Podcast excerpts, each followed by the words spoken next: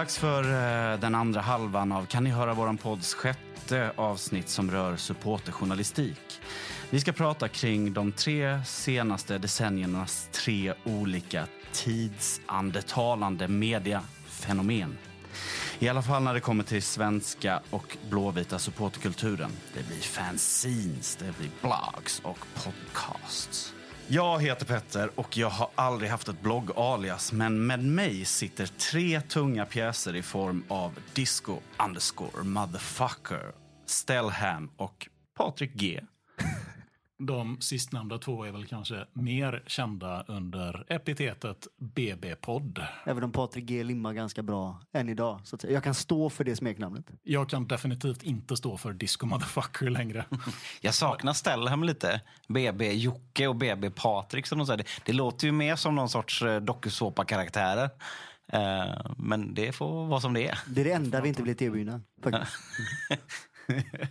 Ja, ja men ni, ni är här i egenskap av, eh, ja, ni har ju varit med en hel del kring det här med den supportermedia. Eh, fanzines har ni inte varit med och skrivit, men både blogg och eh, podcast framför allt då kanske ni har slagit, fram, eh, slagit er fram igenom.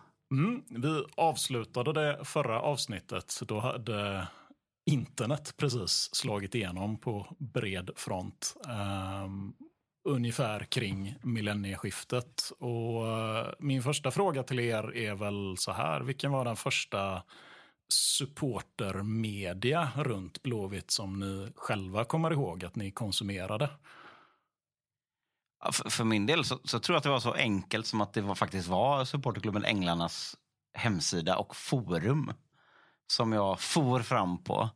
Eh, under mitt första alias då, som var Salvatore. Om någon kommer ihåg den jävla bråkstaken. Den, han är ganska mycket spegling av min personlighet nu, men han var osams med allt och alla, kommer ihåg. Eh, det var kul. Du var ingen fanzine-kille Jocke, för du, är, du tillhör ändå så här Jocke tillhör ju en något äldre supportergeneration Jag är så stycken. gammal. Jag har faktiskt aldrig i hela mitt liv läst ett fanzine eh, om fotboll någon gång. Det är ju ganska, alltså när man som vi gör då går, går tillbaka och, och tittar lite så, så är det ganska fascinerande hur extremt effektivt internet bara dödar fanzinen. De sista blåvita fanzinen släpps 99. Det är liksom, det tar, det tar, den första blåvita hemsidan tror jag kommer ut 95 har jag för mig att vi sa i förra avsnittet. Eh, det tar tre, fyra år. Sen är hela den vågen bara borta och det som finns kvar det är hemsidor. Men Salvatore, vad, var hans, vad, vad var Salvatores eh, knäckfrågor? Vad bråkade du om? Det, men det var nog det mesta tror jag. Eh, men precis som, precis som det egentligen är nu så är det ju faktiskt väldigt lätt att hitta saker eh, kring det man brinner väldigt mycket för.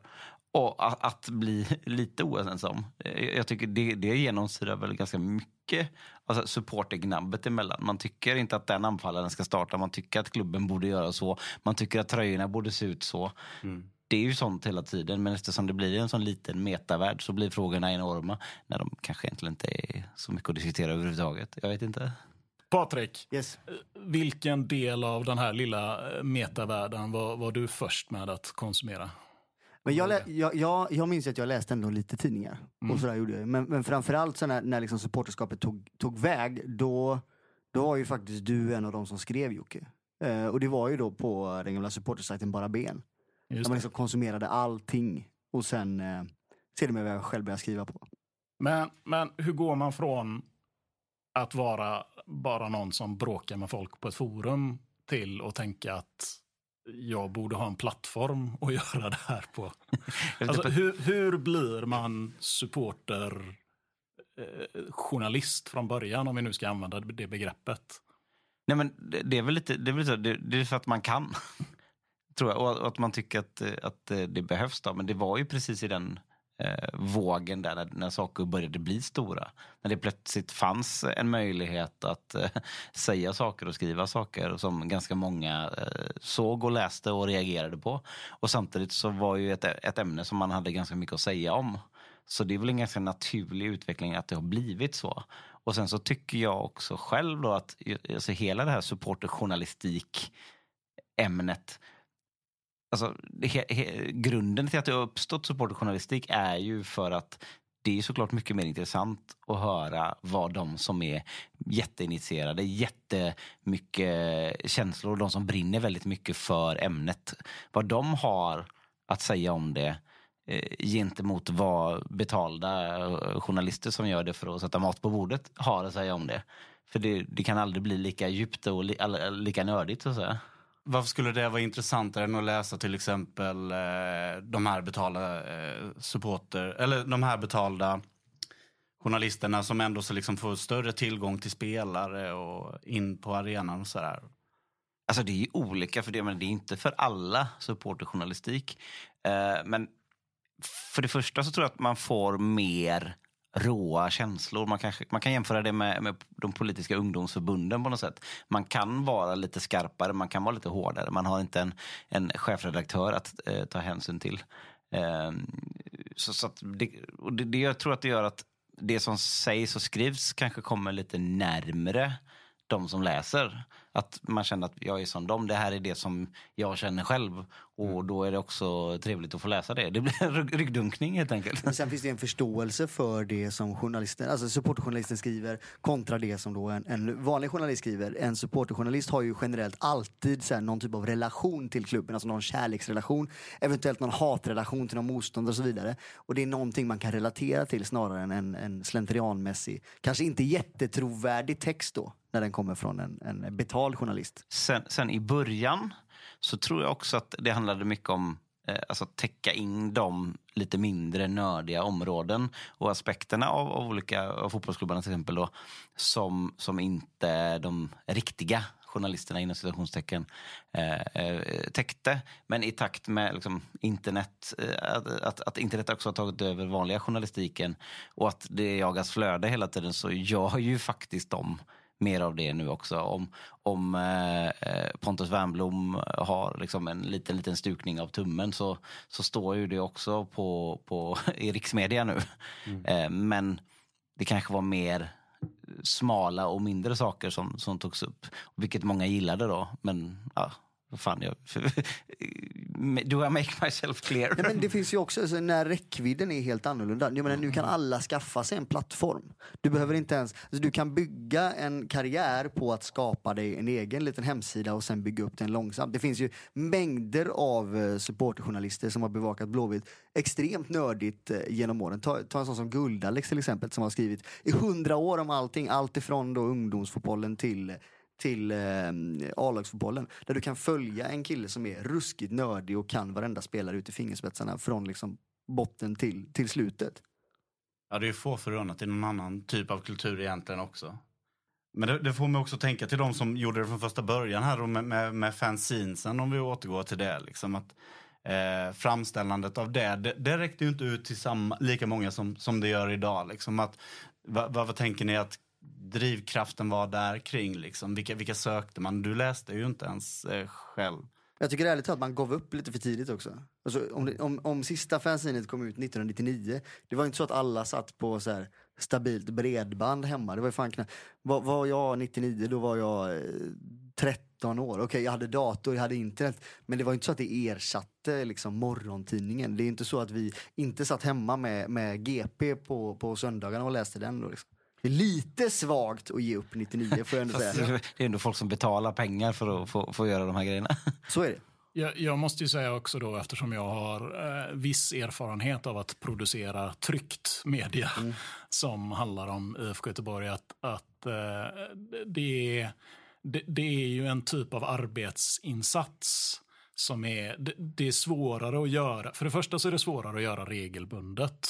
För det andra är det väldigt, väldigt kostnadsdrivande. Jag vet ju vad, vad vi betalar bara för att ge ut Änglarnas medlemstidning. Liksom. Um, för det tredje så, om du ska göra ett matigt fanzine, alltså om du ska göra en, en tryckprodukt som, som känns värd det, då ska du ha många olika skribenter, många olika infallsvinklar, alltså många olika typer av texter som kompletterar varandra och som spelar med varandra. Och att få massa olika människor att bidra Eh, det tar tid. Det, det, är ett stort, det är ett stort krav att ställa på folk att producera skriven text. Eh, att producera skriven text som ska hålla. Av någon anledning så är det, det är mycket, mycket svårare för folk. Alltså så här, om man ber folk bara, kan inte du blogga om det här? Bara få ur sig liksom en text till, eh, eh alltså efter en match, bara en reaktion. Det funkar helt okej. Okay. När jag ber människor skriva i tidningen så kan det dröja månader och, och, man går igenom varje liten... Det, det sitter människor runt det här bordet som, som har skrivit texter i, eh, i Änglarnas medlemstidning eh, där liksom varje ord verkligen vägdes på guldvåg. Då hatar du mig det. Nej, men jag tyckte det var intressant för jag, för jag tror att du, Jocke, vi har pratat alltså om dig Jocke, för du skrev en text åt mig i, i eh, tidningen. Yes. Och, och, jag vet att då var du extremt noga med liksom att eh, eh, hur, hur det skulle framgå att det här är rubriken och det här är så. Och, och jag tror att du hade mer, det kändes mer som att du ville ha kontroll över det än om du hade suttit framför en poddmick och sagt samma sak. Ja, men så, så det går inte att sudda och, och reparera. Exakt, och det för mig är också det största argumentet till varför vi ska fortsätta ge ut tidningen.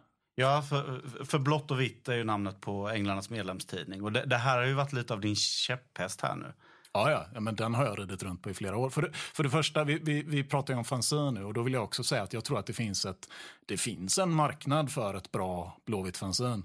Det skulle kräva en fruktansvärd arbetsinsats som man skulle behöva lägga ner efter två nummer för ingen skulle orka göra skiten.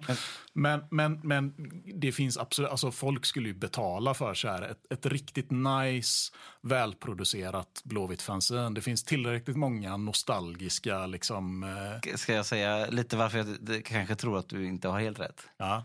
Därför att du får kanske 200 000 eh, gånger mer uppmärksamhet om du bara lägger ut en bild på en gullig katt på din Facebook-sida.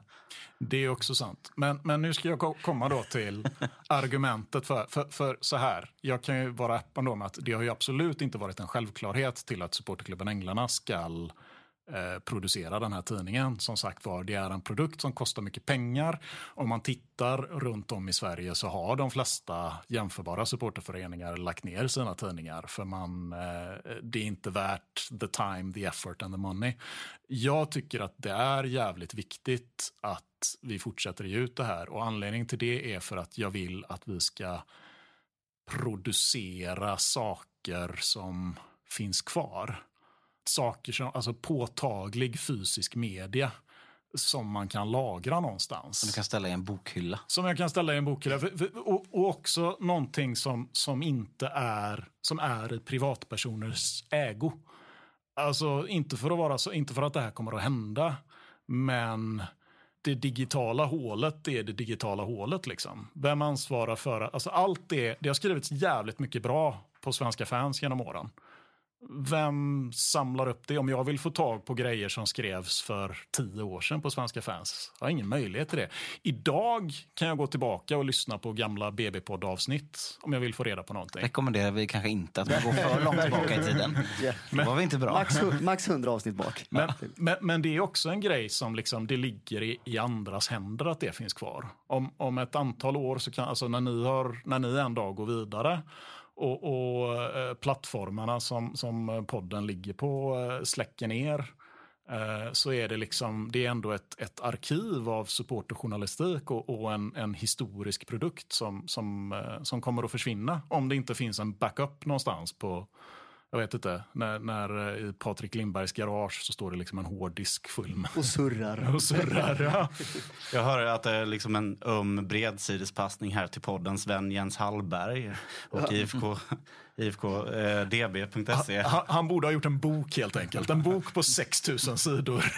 Nej, det, det, är klart att, att eh, alltså så här, det, man kan göra fantastiska saker med, eh, och, och jag är otroligt glad för även om vi är bakåtsträvare på Kan ni höra våran podd som, som helst sitter i det dammiga arkivet liksom, så är det klart att de senaste 20 åren har varit så fruktansvärt bra för oss som är intresserade av IFK Göteborg därför att nu finns det så nu görs det så fruktansvärt mycket bra grejer kring det här laget och supporterjournalistiken och supportermedia har varit en drivande del av det.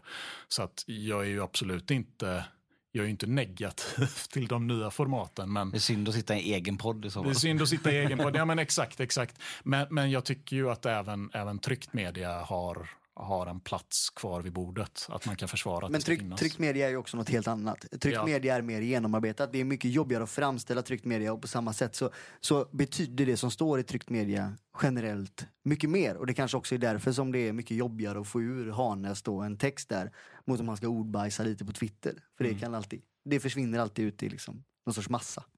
Å andra sidan så måste jag ju säga, och det har jag ju sagt till er också, jag har ju varit med i BB-podd några gånger nu. Eh, och jag är ju aldrig så nervös som när jag är med i just BB-podd. Inför att jag ska sätta mig ner med er två. Vet ni varför? Nej, du får gärna berätta. Hemska människor. Ja. det är på grund av att det är supportermedia så jag vet att de som lyssnar är supportrar. De som lyssnar är, alltså så här, och prata med om man säger vanlig media, då kan jag låtsas att det bara är att prata rakt ut i luften. Det händer ju inte jätteofta, men som ordförande i Änglarna så blir man ju ibland kontaktad så här av GP eller GT. Och det, det är Vi ser fram emot säsongen, det ska bli jätteroligt. ja, men eller hur. Men, men när jag pratar i BB-podd så vet jag ju att fan varandra, alltså alla på Twitter lyssnar ju på all, alla i den här inre kretsen, alla i kärnan lyssnar ju. Och det innebär att jag måste kunna backa upp det jag säger. Det kommer liksom inte att... Eh, man, man, blir mycket mer medveten om vad man säger, hur man säger det. För man vet att det här lyssnar folk på. Folk som bryr sig om Blåvitt lyssnar på detta och tar till sig detta. Ja, men jag, jag, tycker det är ganska intressant det här. Du pratar om eh, uppmärksamheten med eh, att de som gör fanzines inte kommer ut i samma utsträckning. Eh, de står ju, står ju där vid sina kopiatorer eller kopiatormaskiner, eh, vad man nu säger. Och eh, fick inte ut så mycket mer av sin personlighet. Jag tycker att det är ganska intressant just för er två som har gått från blogg, alias, som vi pratade om innan, liksom till att vara mer från forumtroll. Ja, ja, ja, exakt. Från forumtroll. Du har ju tagit hela den vägen och sen nu, nu är ni ju, alltså podcasten är ju framförallt i ett fall som gör en mer kontemporär podcast blir ju mer självutlämnande och man pratar om sin familj eller sitt, ja, sitt civilstånd eller vad som liksom. Hur, hur, hur har övergången varit för er när det, från, från blogg till eh, podcast på det sättet? Men det var ju ändå, vi var ju ändå hyfsat igenkända innan. Dels då Jocke när han var ställan på bara ben. Sen så gjorde jag ju, jag gjorde ju tillsammans med en kille som heter Rickard som kallas för Erling, vi gjorde ju ett tv-program. Eh, som hette Myskväll som vi sände där vi liksom lunchade med, med eh, eh, med diverse olika fotbollsprofiler och det i sin tur gjorde ju att när vi drog igång podden så hade ju vi en ganska, alltså vi, vi var ju redan hyfsat igenkända. Och I den här lilla snäva den, kretsen? Ja, i den här lilla snäva eh, bubblan då. Så att vi hade liksom en ganska bra start så sett. Det var ju många som lyssnade redan från start. Vi kom inte in som två okända wildcards liksom. Nej, det har, det har väl vuxit organiskt kan man säga så. Även om man absolut inte ska ta på sig någon jävla kändishatt. Nej. Så. Men eh, det är ju som det är. Ja, men, så, och sen så har ju, men, men däremot så har ju, det var ju liksom själva katalysatorn till, till, eh, till det offentliga supporterskapet så att säga det blev ju mycket större efter det. Tänker ni mycket på ansvar? Mm, nej. Nej, alltså vi har liksom inte bett om att få vara några förebilder heller. Jag tycker att det är, jag tycker att det är Klassiska viktigt. Patrik Sjöberg. Ja, han sagt det. Ja, det kanske, men, jag, men jag tycker ändå att det är ganska sant. Och jag tror att det är det som gör att vi kan fortsätta göra det vi gör. Att vi ändå är oss själva. Eller så här, det, det, är väl klart att alla som gör saker har ett ansvar. Man ska inte liksom bara eh, helt gå helt Robinson-Robban liksom över, över allting. Men, men jag menar, fr från att man började blogga till att man har poddat. Alltså allt som vi gör kring IFK Göteborg gör vi ändå på något sätt med föreningens bästa. Att det ska, liksom, det ska lyfta IFK Göteborg. Det är ju någon sorts slutrad som vi, som vi eh, jobbar efter. Eh, Sen, så kan, sen kan det ibland vara bra att vara kritisk kan vi tycka för det, det kan behövas eh, i, i, många tider. Ibland mer ofta än annars kanske? Ja, absolut så. Men jag, jag tycker att så länge som, som, som slutraden är eh, plus för Blåvitt så är det ju ändå, finns det någon relevans i det man gör. Och ansvaret är väl att det ska vara plus för Blåvitt i slutändan. Då. Kommer ni ihåg som första gången var som ni kände? Alltså för att jag, jag tycker ändå det är skillnad på så här att att skriva rakt ut i etan på forum eller ett blogg under en pseudonym och så.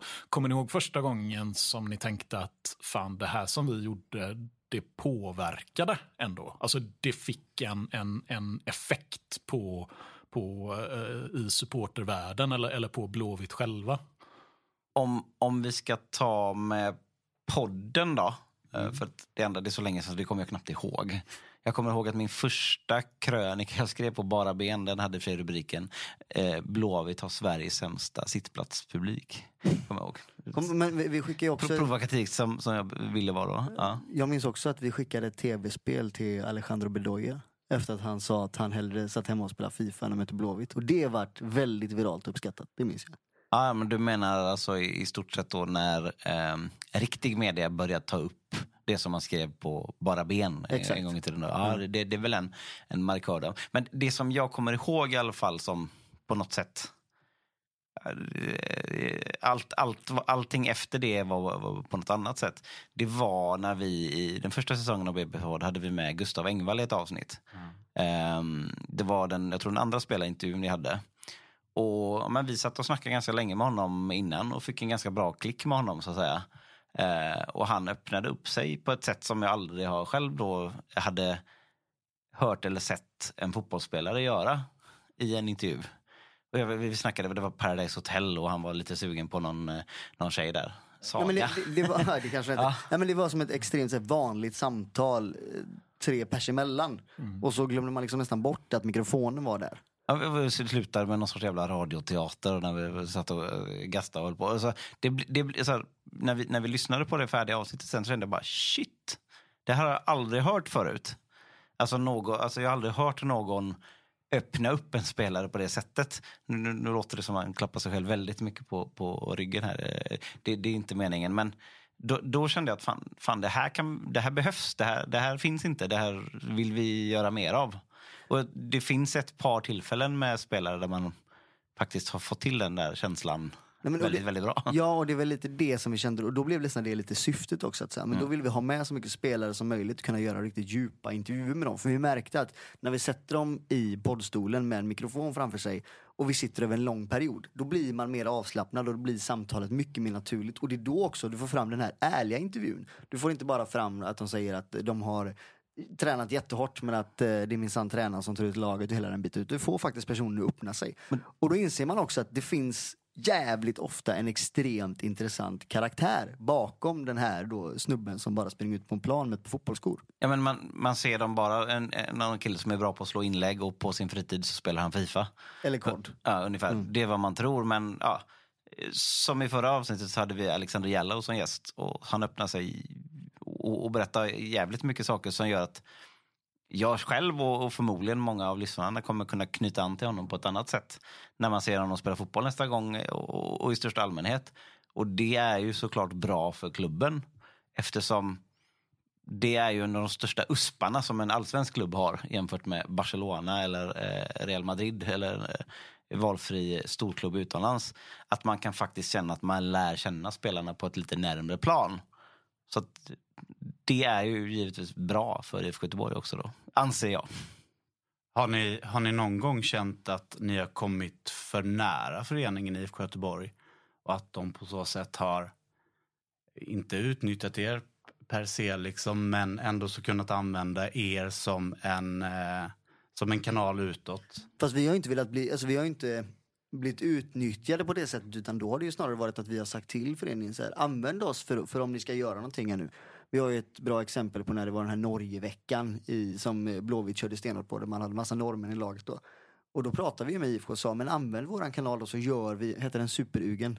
Ja, mm, det var en dansk. Eller var det dansk? Det kanske var en dansk vecka. Jag är jättepåläst känner jag här nu. Det, spelar... det blev en norsk sen också. Ja, så det... Det, det... spelar ingen roll. Den norska var den dåliga ja. uppföljaren. men men det, det, spelar oavsett ingen roll. Då. Men att vi, då gör vi en grej tillsammans här istället. Och så kan vi använda våra kanaler tillsammans. Så det, det finns ju, men, men jag tror att alltså, IFK Göteborg kommer aldrig kunna utnyttja oss. Vi vill ju alltid föreningens bästa liksom. Och är det så att de vill göra någonting och vi kan stötta det, då kommer vi såklart hjälpa till. Det skulle i så fall vara om det är någon företrädare för, för föreningen som vill ha ut någon sorts egen agenda eller sådär. Men det kan jag faktiskt inte komma på. Får jag ta upp ett exempel då kanske? Mm. För att jag kommer ihåg i alla fall Mats Gren. Och eh, ni hade ett, eh, under den perioden en, en tid där de fick ställa fråga till nästa gäst. Mm. Och då hade ni nästan så att det var fortlöpande, antingen det. spelare eller eh, folk i styrelse eller sådär. Och då var ju Nisse Wiberg gäst Nästa ja. gång. Och då, Mm. då var han ju så här, ja Nisse, kommer du, kommer du skjuta in pengar nu? Och sådär. och att ni nästan blev liksom, eh, ja men alltså de, jag kunde nästan känna att det här var så, hade blåst upp till så, så, så, så något stort för att vara liksom ett supportermedia.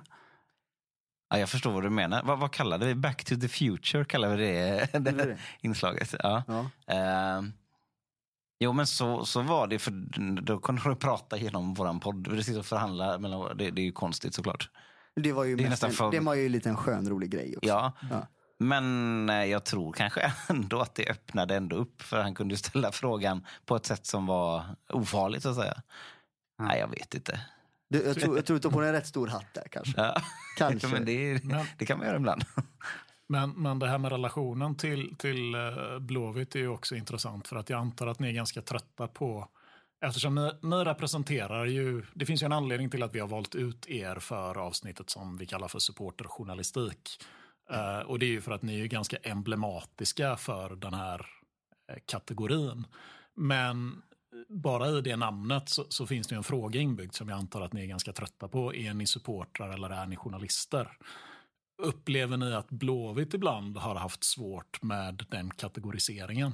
Ja, ja. Oerhört svårt. Väldigt mycket. Framförallt eh, på senare tid Mm. har det varit så.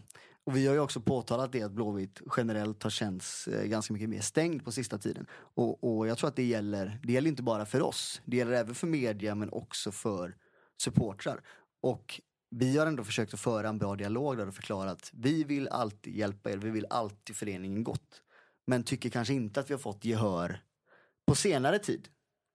Nej, och jag kan, jag kan förstå eh, folk som har svårt att göra den distinktionen. För att de facto så kommer det ut på, på, på GT nu i det här fallet och vi berättar det i varje avsnitt. Och så här, och det är ju ett samarbete vi har med dem. Vi ser ju som den stora, stora vinningen i det att nå ut till flera. För att vi tror att vi tror att lyssnar man på, på podden så, så kommer man lite närmare IFK Göteborg ändå. Och då kanske vi inte pratar om just de hardcore-supportrar som kanske lyssnar på den här podden. Utan någon som går och ser Blåvitt någon gång, håller på Blåvitt. Men kanske känner att ja, det hade varit kul att, att, att, att höra något lite mer. Då, då kan vi vara ett nät som man dras in i så att säga. Och det är ju det finaste, när man träffar på folk ute på, Ja, verkligen. det är väldigt ofta på bortamatcher, så träffar man på någon som, som bor i stan man åker till och som säger att så här, "Ja, men tack vare er så, så har jag börjat följa Blåvitt för jag känner att jag, jag känner mig uppdaterad och kan hänga med. Och då blir man ju så jävla glad. Det är liksom, då har man verkligen nått fram, det är ju precis det vi vill med s- podden. sprida gospelet på något sätt. Mm. Så där, av den anledningen så, så ligger vi eh, på, på GT för att vi når, eh, når fler. Eh, och det kommer ju mycket riktigt också ut en artikel då, i anslutning till varje program och sådär. Så att jag kan förstå att de, eh, må, många inte kan säga, är ni media? Man har ju blivit kallad mediehora på, på någon läktare någon gång också. Mest med, eh, med glimten i ögat. Av Mats Gren. nej, det, Oväntat. det, det har vi inte. Nej, men, å andra sidan då, hade våran ambition varit att vara journalister då jävlar, då hade ni fått se på ett jävla avslöjarmaraton som hade pågått eh, ständigt. För att det, så, så är ju också, det, det är både en för och nackdel att man har kommit så pass nära laget och föreningen. För att vi får veta saker, absolut. Det kan ju vara allt från värvningar till eh, saker som pågår bakom kulisserna. Och det är inte alltid det är vackert. Och det är någonting som faktiskt gör det svårare att vara supporter ibland. För man kan verkligen sakna den här tiden när man bara var supporter och bara dog för allt som hände och tyckte att allt som alla som företrädde föreningen sa, det var, det var lag. Det, var, det är också en jävligt skön plats att vara på. Så är det inte nu. Och det där är väl kanske också en, en ganska intressant effekt tycker jag om man tittar på så här gängse mentalitet hos supportrar idag. Eh, tack vare, tror jag, av att det finns en, en bevakning på en helt annan nivå och det finns en supporter så har också den där attityden av att Blåvitt är alltid bäst, ingen protest och alla som, alltså det, det, det, finns en, en baksida av det, vilket är att det kan bli hyperkritiskt ibland. Mm. Men, men det innebär ju också att man får, att jag tycker att den här liksom barnsliga relationen där man bara försvarar föreningen i varje läge och, och liksom den har ganska mycket mognat bort ur supporterkollektivet. Nu, nu jag upplever i alla fall att diskussionen mellan insatta är på en mycket bättre nivå nu än vad den var för bara några år tillbaka i tiden så fanns ju fortfarande verkligen de här, de här dårarna som bara kunde försvara och aldrig backade. Säger du något dåligt om Blåvitt så är du en fiende mot föreningen. Exakt. Ja. exakt. Men den, den kommer ju snarare nu när, när, det, när föreningen hamnar under attack eh, utifrån. Mm. Det tydligaste exemplet på det på, är på senare år när, när Robert Laul har skrivit någonting eh, skarpt. Då går, då går alla faktiskt ganska mycket försvarsläge. Nu spelar, det ingen roll, ja, men nu spelar det ingen roll om Robert skulle skriva något som var 100% rätt. Mm. Det finns ändå alltid det gänget som nu kommer ställa sig upp och skrika han är bara anti-Blåvitt. Men det är ju, ing, ingen får slå min lillebror utom jag. Lite så. Alltså det, det är ju mycket mer om, om det kommer inifrån huset så, så köper man det. Sen kan det väl käbblas ganska bra på Twitter fortfarande. Så, så det, det ska man inte heller sticka under stolen med. Petter, du är inte med på Twitter? Nej, jag är inte med på Twitter. Var, det, det, känns som ett aktivt val. Är det det? Nej, det, det, är alltid, det har alltid varit det var sam, av samma anledning att jag inte varit med på, i bostadskön på, på särskilt länge. Att det är alltid för sent att gå in på Twitter. Eller komma in. Men jag läser utifrån och, och eh, jag kan ju verkligen känna igen mig. Eller jag, jag, så här, jag kan tänka att ni får uppskattning på bortamatcher av en anledning och det är att liksom vi, vi stöttar en stor förening som finns som supportras eh, runt om i landet liksom och eh, just supporterjournalistiken är ju så oerhört viktig för dem som har bott i exil, i diasporan. Så under en längre tid. Liksom, och då, då är det ju det man får. Det är liksom den här inre, inre kretsen eh, som ni pratar om. Liksom, det, det sprider sig väldigt långt utanför där också. Det var ju samma sak under fanzine-tiden. De satt man ju kramade hemma i, i de småländska skogarna. Liksom. Mm. När man gick på den här Gamla Ullevis långsidas catwalk där och mm. fick träffa Mia från Milda makter. Så var det en jättegrej. Så det, det, det är ju väldigt viktigt ur den eh, synpunkten. Eh, jag har ett, ett eh, resonemang här som, som kommer att... Därför att vi var inne, jag och Feldgrau var inne i förra avsnittet på, om man tittar på den här tidslinjen på det vi kallar för supportermedia, så är jag inne på att det alltid rör sig mellan liksom anarki och ordning och reda eh, att varje nytt format är ju en motreaktion på det tidigare formatet. Om, om man då går tillbaka, om man skulle sammanfatta då och, och, och börja hela vägen tillbaka så är det först så att först är det liksom Först finns det liksom ingen sportjournalistik och då är det folk som själva är i klubben och skriver. Och det, det, det är ganska, eh, de, de, driver ju sina agendor. Liksom. Sen professionaliseras det där och vi får en idrottsjournalistik. Så det blir, liksom, det blir ordning och reda men man tappar den här edgen. Det här eh, opinionsbildandet är lite vildare, friare. Då blir det riktig idrottsjournalistik av det. Då börjar, då börjar klubben ge ut ett medlemsblad som också är lite mer, nu ska vi minsann visa vad Blåvitt tycker och tänker lite mer anarki av det. Sen blir det mycket mer uppstyrt kring medlemsbladet. Sen finns det ingenting. Sen drar Änglarna igång en tidning som är liksom supporterperspektivet. Som Blåvitt sedan sväljer. Och sen finns det bara, och, och när så fort det, liksom, det blir en officiell produkt av det, då, då tappar det ju någonting. Då tappar det, eh, då tappar det en USP, då tappar det sin liksom, eh, vilket innebär att man får fanzinen. Och fanzinen är ju just liksom alternativet. Det är det punkigare, det är liksom direkt från läktaren. fanzinen försvinner ju på grund, de flyttar ju egentligen bara in på nätet och då är det en uppsjö av, av eh, hemsidor.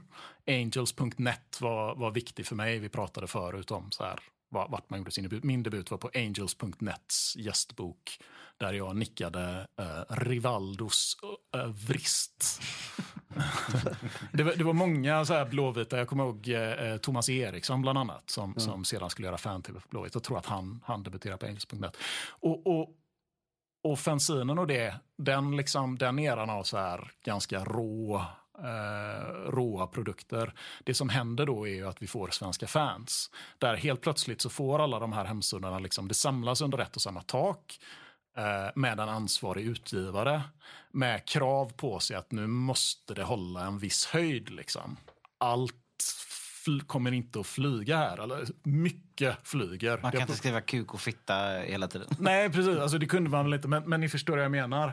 Att, att när det blir uppstyrt och professionaliserat, då dröjer det bara ett par år innan eh, bloggen kommer. Alltså när Bara Ben kommer så är ju den väldigt, väldigt tydligt det punkiga alternativet till svenska fans. Så, så min fråga Kommer du ihåg Bara Ben-sloganen? Obscene football pornography. Det säger väl allt då? Ja. Jo, men, men precis. Så, så min fråga till er är väl då, om jag ska landa det här i någonting. På den här skalan mellan att vara liksom ståplatsläktare, eh, alternativ röst och så vidare. Till den andra änden med liksom ordning och reda, ansvarig utgivare, redaktör och så vidare. Vart placerar ni själva in er? Finns det saker ni inte kan göra för att ni ligger på gt.se? Alltså det är ju verkligen inte den uppstyrda änden. Det Så mm. måste jag, måste jag i alla fall känna själv. Eh, det finns ju en ganska tydlig parallell så att till det du säger. Det uppstyrda, det, det, det är som klubbkontrollerade mm. och det som är det vilda och det fria så att säga. Och det, och det är ju nu att det, klubben gör ju också egen media nu. Det är väldigt viktigt att, och det är väl det som kanske gör att många upplever det som slutet också eftersom de gärna vill göra allting själv.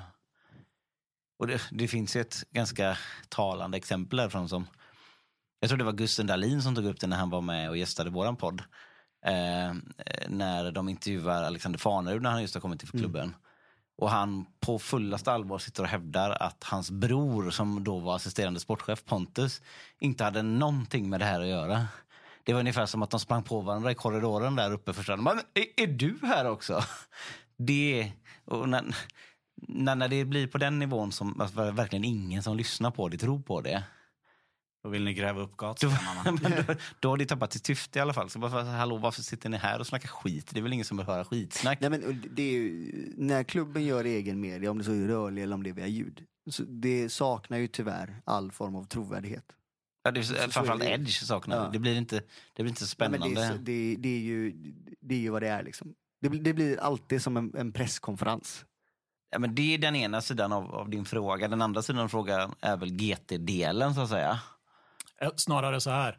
Jag förstår absolut varför ni ligger på gt.se. Det jag är nyfiken på är vad måste ni kompromissa med för att ni ligger på gt.se? Men jag tror inte vi har behövt göra det. Har du vid ett enda tillfälle fått höra det där kan du inte göra? Alltså det, Helt allvarligt. Det, det, är friare än vad man tror. Jag hade någon gång eh, eh skämtat om, om Mustafa El Kabir att, att, han, eh, att han inte skulle kunna ta sig igenom Tingstadstunneln. För var... att han hade ätit för mycket. Ja. Och det hade han tyckt var okej. Okay. jag fick du veta efteråt? Ja, ja alltså, det, det, hade inte varit någon fara. Nej, jag tror Chefredaktören alltså? Chefredaktören, ja. jag tyckte, det var, tyckte han var cool. Eh, för att kontexten var uppenbar att det, att det var ett skämt så, såklart. Det var ingen som trodde att han inte skulle... Nej, men eh, en gång vet jag att det har, vi har behövt bipa ett namn en gång. Ja, och, det, och det var, det här, det här finns ingen ansvarig utgivare va? Mm. Nej, det var det, det gällde Kingsley Sarfo, den här historien i, i Malmö. Eh, för att GT och Expressen hade inte publicerat själva publicerat namn. namnet utan det var ju Sydsvenskan tror jag som det hade stämmer. gått ut med namnet. Och sen hade folk rewritat det men eh, GT Expressen hade valt att inte göra det. Men då var det bara ett bi på ett namn? Då ville de inte att vi skulle namnge det. Men då hade vi ändå lagt orden så, så att det spelade ingen roll att vi bipade namnet för alla förstod precis vem det handlade om ändå. Så det gjorde liksom ingen skillnad. Det, det jag, en, jag, tror även, jag tror även att jag la bipen så att det skulle vara så att man hörde liksom första beep, och beep, sista beep, bokstaven i namnet. så det inte var några tveksamheter överhuvudtaget. Sen, sen har ju vi, och det, det kanske folk vet inte om då, men vi, vi gör ju podden helt själva. Alltså vi, vi, eh, producerar ju den och när vi skickar in den så får de ju en helt färdig produkt. Klipper och redigerar. Ja, så att det är liksom inte så att det finns en massa råmaterial som, som går någon annanstans. Och sen går den ut via deras plattform och ut på, på typ Spotify och når jättebrett och alla är glada. Ja, men det ungefär. vet, jag, det vet jag att eh, Ulf Jörnvik som tidigare jobbade med Ja, press, det. press för, för IFK Göteborg. Han hade gått omkring i, i två år och varit livrädd för att ja, GT får ju den här råfilen. Tänk om det säger saker bredvid då som de får höra. Så bara, nej men det, det får de inte. Nej. Men jag tänker det här med att Blåvitt gör egna grejer också. Alltså, för de når ju ut via sina kanaler till väldigt många. Är det inte, är det inte bara bra att de gör det då? Det, det, det, vi hamnar ju återigen på det här, då, att så här det de gör när de försöker göra något djupt, det är att det saknar fortsatt trovärdighet. Sen är det inte fel att de gör egna grejer, men det får inte ersätta andra grejer. Det finns ju ändå folk som faktiskt jobbar med att göra bra material för IFK Göteborg. Vi har ju ett, ett superbra exempel på när Pontus Wernbloom ansluter till klubben och vi skickar in en förfrågan om att få göra en intervju med honom. Eh, och klubben svarar för det första alldeles för sent nej. Så att vi, vi har liksom redan hunnit spela in ett nytt avsnitt, jag och Jocke själva, där vi sitter och gaggar. Typ, jag står i min snickerbord och du sitter på båten utanför Holle skär och pratar in i din, din mikrofon. Och Blåvitt släpper samtidigt då ett avsnitt eh, med Pontus Wernbloom själva då. Där de liksom vill kontrollera det som kommer ut. Det, det ironiska i sammanhanget här då är att ditt och mitt avsnitt Jocke är alltså mer lyssnat den veckan än vad Blåvitts egna intervju är med Pontus Wernbloom. Och det är väl för att lyssnaren också liksom har synat det här att det kommer inte komma något intressant ur den podden som Blåvitt gör själva med Pontus Wernbloom. Det finns liksom ingenting som kommer tillföras där mer än att man får höra hans röst och höra honom säga massa sydiska saker och kanske vara lite, lite rolig. Nu låter det här som att vi bara ska sabla ner allting som görs Ja, ifrån Blåvitts interna kanaler. Eh, och så är det ju absolut inte. Däremot tycker jag att man ska tänka och, och, och försöka göra saker som man kan vara ensam om att göra. Sånt som bara man kan göra inifrån eh, klubben. Jag, alltså, nu tar jag bara ett exempel eh, som skulle kunnat vara aktuellt nu. Nu när man inte har fått se spelarna på så jävla länge på, på Gamla Ullevi så tror jag att det hade varit jätteintressant att bara filma lite från en dag på Kamratgården. Hur gör de? Vilka sitter och käkar tillsammans? Hur, hur, hur går det till när de, när de går ut och tränar? På, alltså ni förstår vad jag menar, någon sorts bakom kulisserna verksamhet snarare. Häng med Giannis på morgonen när han käkar frukost och knallar upp till Kamratgården och lämnar av på förskolan. Ja, men, Hela biten. Eh, Precis, för det, det kan ingen annan göra. Och då hade man nog fått en annan trovärdighet i det också. Det Men- finns ju också, man kan ju gå in på en yngre publik än vad, vad, vad ni har också. För där behöver det ju samlas upp mycket också. Kan jag tänka mig. Ni, eller jag vet inte hur eh, demografin ser ut bland... Vi har ändå fått höra att vi har ganska många som lägger sina barn till BB-podd. Om det är ett det bra föräldrar? betyg eller ett dåligt betyg, Barnen det tycker det är så inte. tråkigt så att de somnar och Men det föräldrarna finns- tycker att det är kul att Det lyssna finns på. folk som somnar till Joakim Hanes röst och det glädjer mig. Sen kanske problemet är att alla vi i det här rummet är ganska färgade och vi är inte så intresserade av det som kommer ut på det officiella. För det har vi, liksom, vi har redan kunnat ta oss an det. Vi, vi vet redan precis vad som kommer säga där och vi är intresserade av det nördiga. Ser man på breddpubliken och dem, de kanske tycker att det är svinbra det som Blåvitt gör. Kommer ni inte ihåg förr i tiden? Ni minns ju alla hur Gurra Swedes gamla nickname kom till. Det var när, när, när spelarna fick svara på diverse olika typer av frågor som någonstans ändå skulle beskriva deras personlighet. Liksom, så 20-30 frågor. Den typen av verksamhet, också svinbra och svinenkelt som går Men att då har du ju en grej som slank igenom Ja, Det var ju roligt. det officiella filtret. Ska du berätta varför Gurra Swede kallas för Gurra Swede Disco? Han kallas för Gurra Swede på grund av att när han fick frågan vem är din favoritfilmstjärna i den här enkäten så svarar han Puma Swede.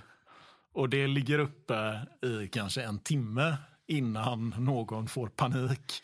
Men internet never forgets. Och Puma Swede är då alltså en, en porraktris. Ja, det var Och- du som sa det, jag har ingen Bör aning. tilläggas. och, och, och Gurra Swede är Gustav Svensson då. Ja, Ja. Som då fick gifta sig med Puma Swede enligt då Blåvitt publiken. Men, men det finns ju något, jag, jag tillhör ju då de som, som ändå eh, konsumerar eh, det som föreningen producerar och tycker att det ofta eh, att det har hög potential. Och, så, och som, ni, som vi har varit inne på, det finns saker som bara Blåvitt kan göra.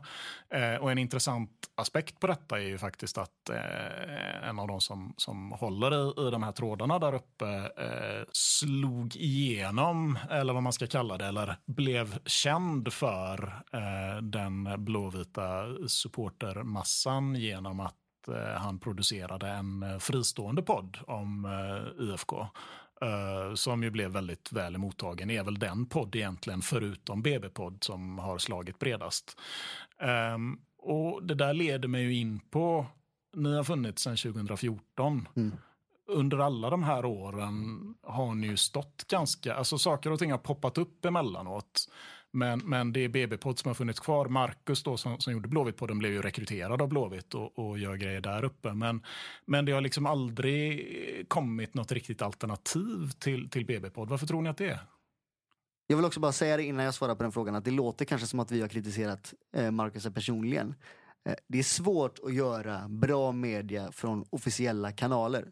Det är ändå viktigt att påtala det. Där Marcus gjorde Blåvitt-podden så var det grymt. Eh, på frågan om varför vi är de enda som består. Jag, jag tror att en stor del av det är eh, dels att vi har en, en eh, ganska stor drivkraft i att liksom hjälpa Blåvitt framåt. Men sen också att vi har en jävla uthållighet. Det tar ju, det tar ju lång tid att göra varje poddavsnitt. Allt ifrån den research som ska göras till att det ska pusslas ihop och, och klippas ihop och, och fås ihop eh, rent tekniskt. Det, det är inte bara så många som har försökt att köpa två mikrofoner, trycka på play och sen släppa ut det. För det blir oftast inte särskilt bra. Vad du egentligen säger är att många som, som eh, startar sådana projekt eh, upptäcker efter ett tag att fan vad mycket jobb det var. Ja. Vad tycker ni själva är bra då? Menar du genom tiderna eller? Ja, alltså jag tänker, eh, ni har ju ändå varit med i gamet rätt länge. Va, mm. Vad är det som sticker ut för dig liksom, när du tänker så här, riktigt bra supporterjournalistik? Va, va, vad tänker du själv är det? Man kan ju eh, först backa och, och säga generellt. Det som är bra supporterjournalistik, det är det som sticker ut och skiljer sig ut ifrån den övriga rapporteringen. För det är där det tillför någonting. Det är där det kommer in med, med en edge så att säga. Att fanzines var ett lyckat supportermedia, det är ganska givet för det fanns inget annat då. Och plötsligt kommer något som är extremt punkigt och coolt. Självklart flyger det. Eh, ska man titta sen genom tiderna så alltså, eh, det är väl lite, det är väl lite samma, samma sak med bara ben. Att det kom någon som plötsligt eh, och hånade mot, eh, motståndarspelare. Man, man stack ut hakan jävligt långt. Eh, det, det som jag kommer på som bästa exempel det var någon, det någon sorts, någon sorts eh, tv-inslag när eh, Rickard som kallade sig för Erling han intervjuade Daniel Andersson i Malmö FF i någon träningsmatch. Och han gav honom lite tips bara. Kan du inte någon gång försöka passa bollen framåt. Han, han, gav väl även Henrik Larsson en rulltårta, gjorde han inte det?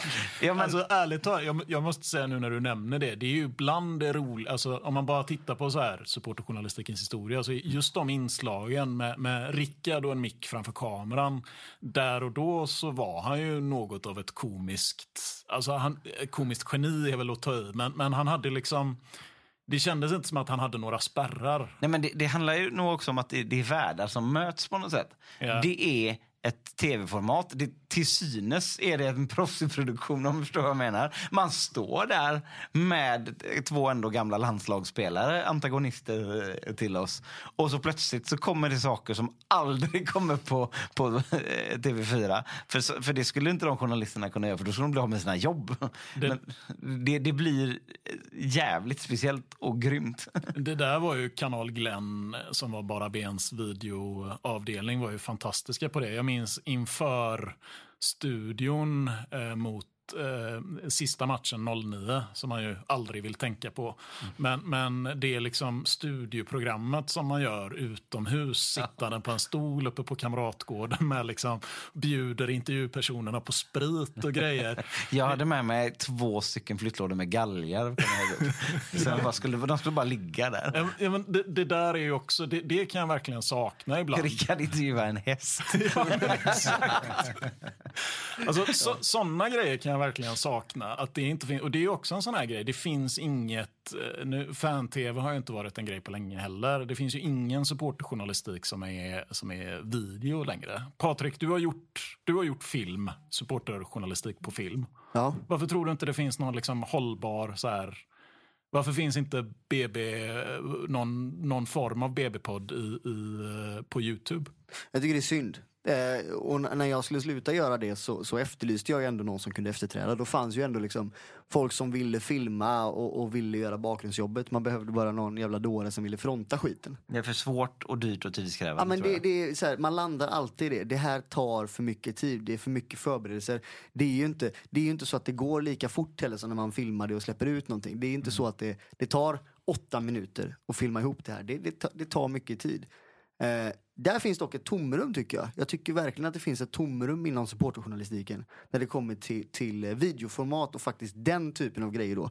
England har ju varit skitduktiga nu, framförallt när man tog in eh, Marcus Dahlman på att göra Youtube-klipp från läktaren och sådär. Det gör att man, liksom kan, man kan ta till sig Blåvitt dygnet runt när man än är sugen på att se på, på eh, blåvita inslag. Vi har ju valt att avstå av estetiska skäl. Nej men det, det kanske är så här. Vi kanske har, det kanske så här, Blåvitt-sfären har fått sin kvot av Hanes och Glimberg nu. Vi kanske inte ska synas på fler plattformar utan det, det får räcka här nu liksom. Förutom änglarna. ja, ja, och, och här då, men nu gör ju ni det här idag. Men i övrigt så, så tycker jag definitivt att det saknas eh, blåvita videoinslag eh, med, med någon som egentligen programleder och gör något bra.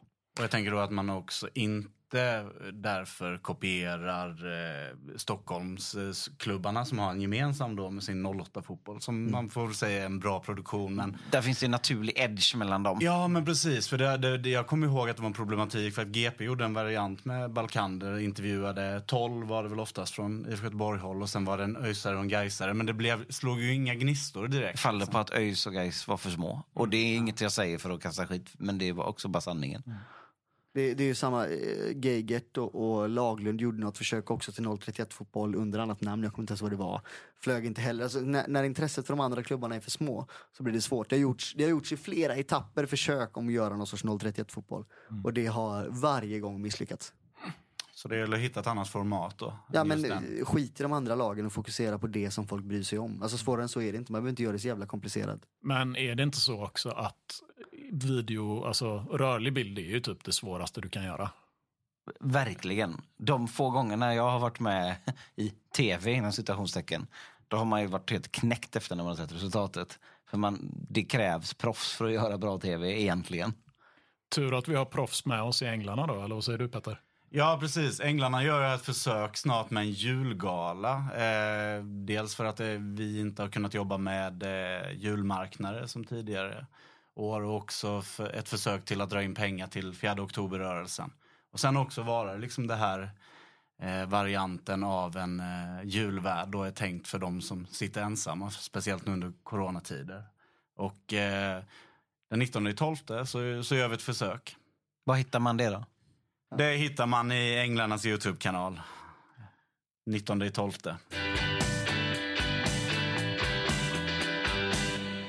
Men hörni, hur skulle ni säga att eh, supportermedia mår idag? Jag skulle säga att den, den, mår, den mår inte jättebra egentligen. Eh, Med, eh, med få undantag. Och nu låter det ju helt sinnessjukt när man sitter i den här podden och säger att jag tycker att den här podden till exempel är jättebra. För den fyller en tydlig funktion. Den tillför verkligen något. Det är något som inte finns och det är det som vi har kommit fram till att det är det som är den röda tråden, det är det som är lyckad supportermedia. Något nytt som tillför någonting. Eh, anledningen till att det inte finns så mycket nytt som tillför någonting nu, det är ju det som jag kanske lite var inne på tidigare, att riktig media har tagit över för att alla vinklar om de stora lagen är intressanta. För det ska vara ett flöde, det ska ut en artikel i timmen och, och, och då, då täcker man av det mesta. Och det, ett av de största exemplen på detta det är ju den sajten som finns nu som heter Fotboll Stockholm. Fotboll Skåne va? Mm. Som jag anser är ren supportermedia mer eller mindre. Men det, kanske, det kanske är lite tidsspetsat av mig att säga. Men man gör eh, reportage som är nästan rakt igenom hyllningsreportage. Väldigt initierat. Väl, ja, men det, det är som, som supportermedia var en gång i tiden. Och det tar man istället betalt för nu då. Fast med den lilla distinktionen då att de som skriver är inte supportrar själva då va? Utan men det, det är till supportrar. Men det blir ju samtidigt ändå som att de är supportrar. Eftersom de är så jävla beroende av klubbarna för att kunna genomföra sin verksamhet. De kan inte skriva att det här är skit, alla ska avgå. Och för klubbarna- då, får, då, då får de inte eh, se röken av en intervju liksom. Och klubbarna har ju också fattat det. Klubbarna är ju mycket smartare nu tiden än vad de var förr. Har fattat det, tagit till sig då exempelvis då eh, Fotboll Stockholm. Släpper in dem med huller och hår för de vet att allt de gör klappar oss medhårs. Och det är klart att ett, ett sånt gäng som låtsas extern media, så klart att klubbarna vill, vill, vill ha tillgång till. En historisk parallell då till när Blåvitt en gång i tiden på 70-talet tog över Änglarnas tidning och gjorde den till sin egen. Och det första man får läsa i det första numret när Blåvitt har tagit över det är klubb, klubbdirektören Anders Bernmar som skriver en krönika där titeln är “Det här är väl bra?” Exakt. Ja, men det är verkligen så här. Och så, och så slutade vi, vi var inne på det i förra avsnittet, men, men då slutade det med att så här, supporterklubben fick en halvsida längst bak i tidningen. Där man oftast inte hade plats för mer än liksom, ja men här finns vi, kom och hjälp till. Men, då ska man också säga ett jävla stort men. Detta betyder ju också att scenen ligger fan med öppen. Mm. Om man bara kan göra något som tillför. Och jag vet inte, det kan vara att någonting man gör, det kan vara hur man pratar, det kan vara hur man skriver. Det kan vara en, en ny plattform. Vem fan blir först med den st- att göra den största blåvita supporterkanalen på TikTok? Som jag typ inte knappt fattar vad det är för någonting själv. Det, det är ett sätt för kineserna att spionera på oss. Ja, men ni, för, ni förstår vad jag menar. Ta en ny väg, så kommer, för Blåvitt kommer behövas finnas överallt. Så, så varför inte göra det? Det är väl säkert någon av alla lyssnare som, som begriper sig på det där. Eh, jag vet inte, är jag ute och cyklar här? Nej men det är det inte. Sen, Jag sen, låter som min farsa när han är, säger, frågar om han är med på Facebook eller inte. Nej, men sen är ju också så allt digitalt är mycket enklare nu än vad det var förr. Om vi pratar om att, att fanzinen flyttade in på internet 1999 så var det ju inte aslätt att göra en hemsida 1999 om du jämför med nu. På samma sätt som att göra film idag är mycket, mycket enklare än vad det var för tio år sedan. På samma sätt som att du satt ganska länge och klippte vårt första poddavsnitt. Det tog ett par dagar. Ja. Gjorde det. Nu går det fortare. Ja. Ja, men det är för att du inte säger massa dumheter längre. och, oavsett det, så det, det, finns liksom, det finns mängder av olika typer av utrymmen att fylla. Men eh, det hade varit jävligt roligt att få se lite tillskott då i det blåvita supportermediet eh, kring, eh, kring IFK Göteborg. Ta oss i mål Petter. Ja. Du och Johan ställde ju initialt en eh, lyssnarfråga i arkivdelen där, där ni inte kände till en viss sås. Kommer du ihåg? Det, jag, jag måste säga, det, det här får jag faktiskt ta den här smällen. Fällgrav hade ingenting med det att göra. Det, det var enbart jag som, som när jag läste högt ur en bok där en match skildras inte visste vad kudongsås var för någonting. Men det har jag fått veta nu. Ja, vi har fått in eh, rätt svar här från Patrik, 32. Eh, och han sitter här med oss. Ja, eh, eh, jag behöver inte färga ut det för långt men jag kan säga att kudong är ju ett gammalt smeknamn för eh, kondom. Och då kan man ju få fundera själv på vad kudongsås är för någonting. Vi funderar vidare på det, va John? Det gör vi. Eh, vi tackar Patrik och Jocke från BB-podd för att de var med i en annan Blåvitt-podd. Kan ni höra våran podd. Eh, John Pettersson heter jag. Petter Wennblom är programledare och upphovsman. Jonathan Josefsson tvättar vårt ljud. Nästa vecka är vi tillbaka eh, med ett nytt tema. Ha det bra så länge.